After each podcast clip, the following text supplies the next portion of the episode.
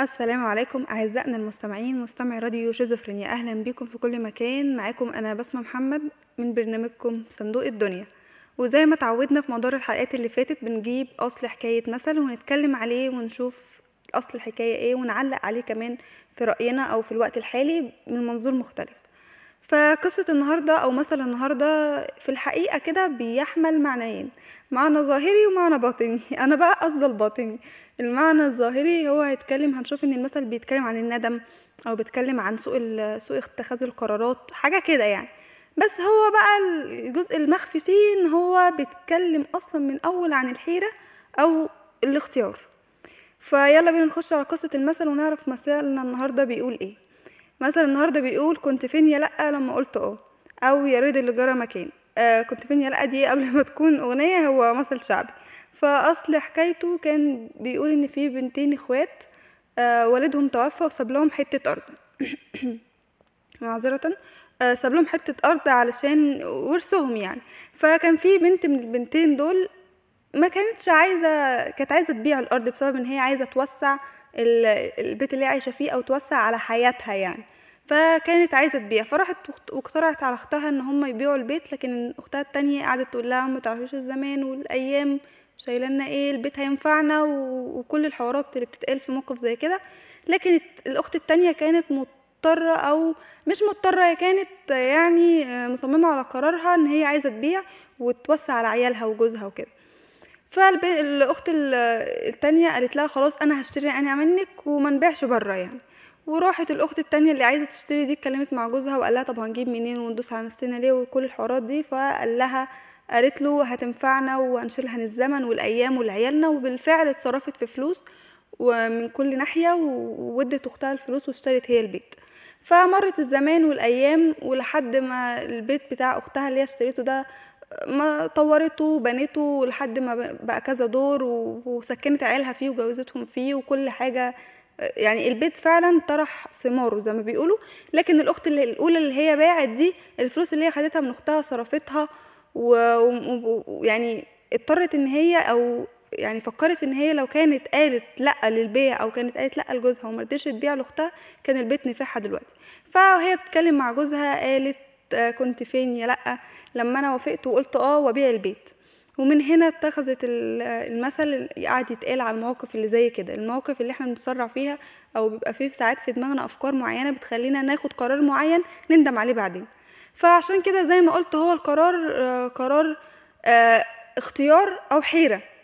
بيبقى أكبر من هو إن أنا أعمل إيه. يعني أيوه أنا أعمل إيه؟ هو ده. هو في موقف كده أنا ه- اختار ده ولا ده؟ أقول لأ ولا أقول آه. آه، أمشي في الطريق الجديد ده وأمشي في الطريق ال- بشكل عام بقى نتكلم بشكل عام زي ما اتعودنا مش على القصة بس. أمشي في الطريق ال- الجديد ده ولا لأ؟ آه، يعني آخد خطوة جديدة في حياتي ولا لأ؟ هو موضوع حيرة واختيار أصعب من هو كلمة بتتقال آه أو لأ. فبكل بساطة اللي عايزة أقوله من مثل النهاردة أو من حكاية النهاردة هو الحيرة أو الاختيار. كل واحد مننا بيتحط في مواقف ساعات بيبقى مضطر فيها إن هو ياخد قرار معين أو يقول آه، يعني ياخد قرار معين بمعنى إن هو يحسمه آه، باه أو لأ زي الأخت اللي كنا بنتكلم عنها من شوية أو بقى ايا كان بقى قرار ممكن قرار مثلا في شغل يروح مثلا شغل جديد يتنقل من شغل لشغل. آه، حياة تانية مثلا نقل معيشة ايا كان ايا كان الاختيار. لكن أنا بتكلم هنا على نقطة الحيرة أو نقطة إن يا ترى اللي جاي الخطوة اللي جاية فيها إيه. فالحيرة و...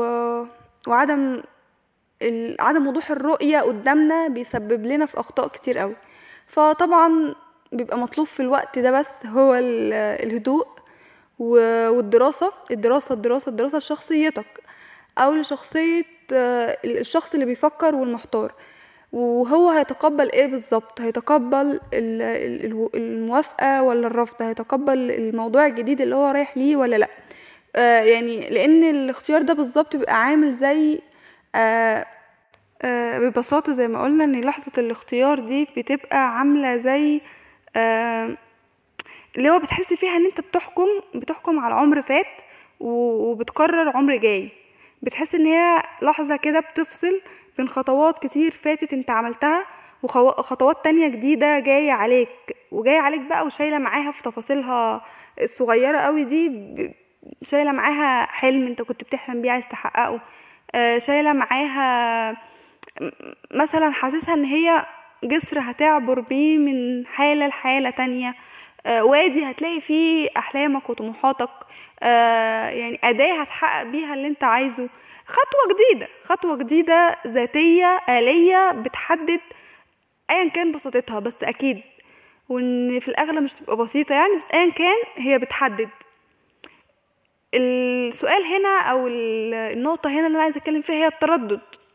التردد اللي في اللحظة بتاعت الاختيار دي بيبقى هيقتلك وبيبقى بيقولك لا خليك هنا في الأرض الثابتة الأرض اللي إحنا عارفين إحنا عايزين نعمل فيها إيه أضمن من أي حاجة.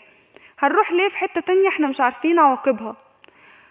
وطبعا القرار ده بيلجأ ليه أصحاب الناس اللي بتبقى خايفة أو الناس اللي بتبقى مش عارفة تعمل إيه بالظبط أو بتبقى آه، أحلامها بسيطة أو هو خوف بيبقى خوف. أنا ممكن أحكم عليه بالخوف. عكس عكس الناس التانية ممكن تخاطر زي صاحبة المثل بتاع القصة بتاعتنا هي خاطرت ووافقت إن هي تبيع البيت أو تبيع الأرض لأختها. بس في الآخر عشان هي كانت بانية على حاجات غير أساسية وما كانتش عاملة حسابات لحاجات تانية هي في الآخر خسرت. فالموضوع أنا متفقة جدا إن هو صعب ومش سهل خالص وإن هو بيبقى بيختلف من شخصية للتانية. زي ما قلنا وبيبقى محتاج كذا حد ي... كذا حاجة في شخصيتك تتحكم فيك. فأنا عندي فضول أعرف لما بتكونوا أنتوا محتارين أو مش عارفين تختاروا إيه أو مش عارفين تقولوا آه أو لأ بتعملوا إيه؟ هل بتسألوا وبتستشيروا حد معين وبتاخدوا منه القرار؟